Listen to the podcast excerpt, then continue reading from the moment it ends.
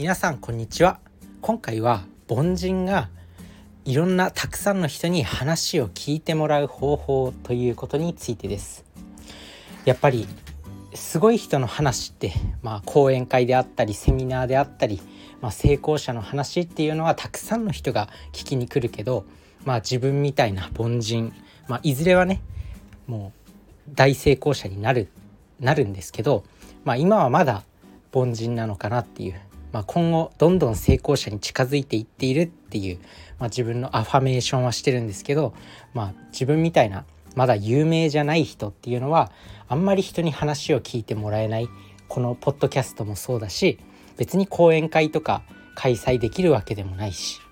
そんな感じで、そんな自分がこういう SNS の発信とかポッドキャストとかでフォロワーを獲得していく、話を聞いてもらうっていうためにはどうすればいいのかっていうことをね、自分自身が結構最近たくさんのポッドキャストを聞いていて、どうやったらフォロワー増やせるんだろうとか、どうやったらポッドキャストをたくさんの人に届けられるんだろうって、そういう時に、いろんな人に話を聞いてもらう時に、おすすめの方法というか、こういう戦略が取れるよねっていうのを3つご紹介したいと思います。だらだら話しても意味ないんで、結論からお伝えするんですけど、まず1つ目が端的に短く伝えるということ。とにかく短く伝える。で、2つ目が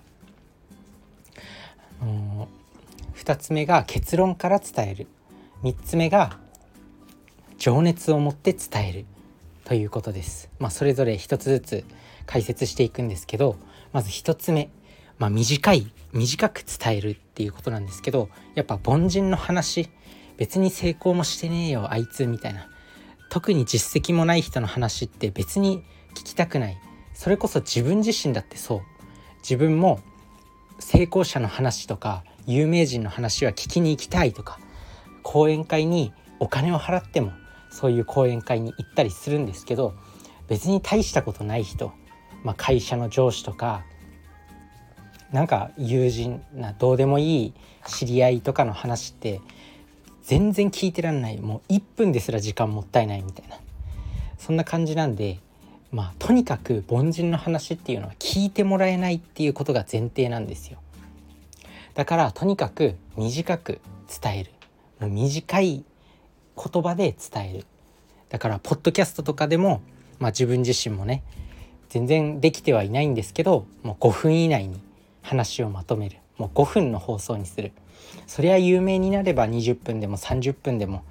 ポッドキャスト聞いてもらえると思うんですけど、まだ有名ではない段階ではもう5分以内に話をまとめるっていうことが重要になってくるのかなと思います。で、2つ目、結論から伝える。これは話のトークの基本でもあるとは思うんですけど、あらゆるビジネスシーンでも言われてること、とにかく結論から伝える。自分自身も今回のポッドキャスト、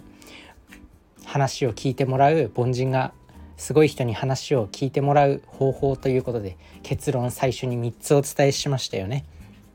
1つ目が短く伝える。2つ目が結論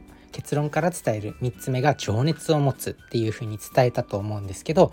そんな感じで結論から最初に相手に伝えるっていうことが聞いてもらう上でとても大事になってきます。で、3つ目が情熱を持つっていうことなんですけど、やっぱり情熱のある人の話ってすごく聞き入っちゃうんですよ。自分が大好きなお話、エピソードで言うと DJ 社長の40分の有名な動画ですね。 YouTube 上でもう1000万回以上再生されてる動画になるんですけど、とにかく情熱を持って伝える。情熱を持っている人に人は心を動かされるんですよ。選挙とか、あとはスピーチとか、講演会とかでも、あとは街中で何か情熱を持って何かをやってる人、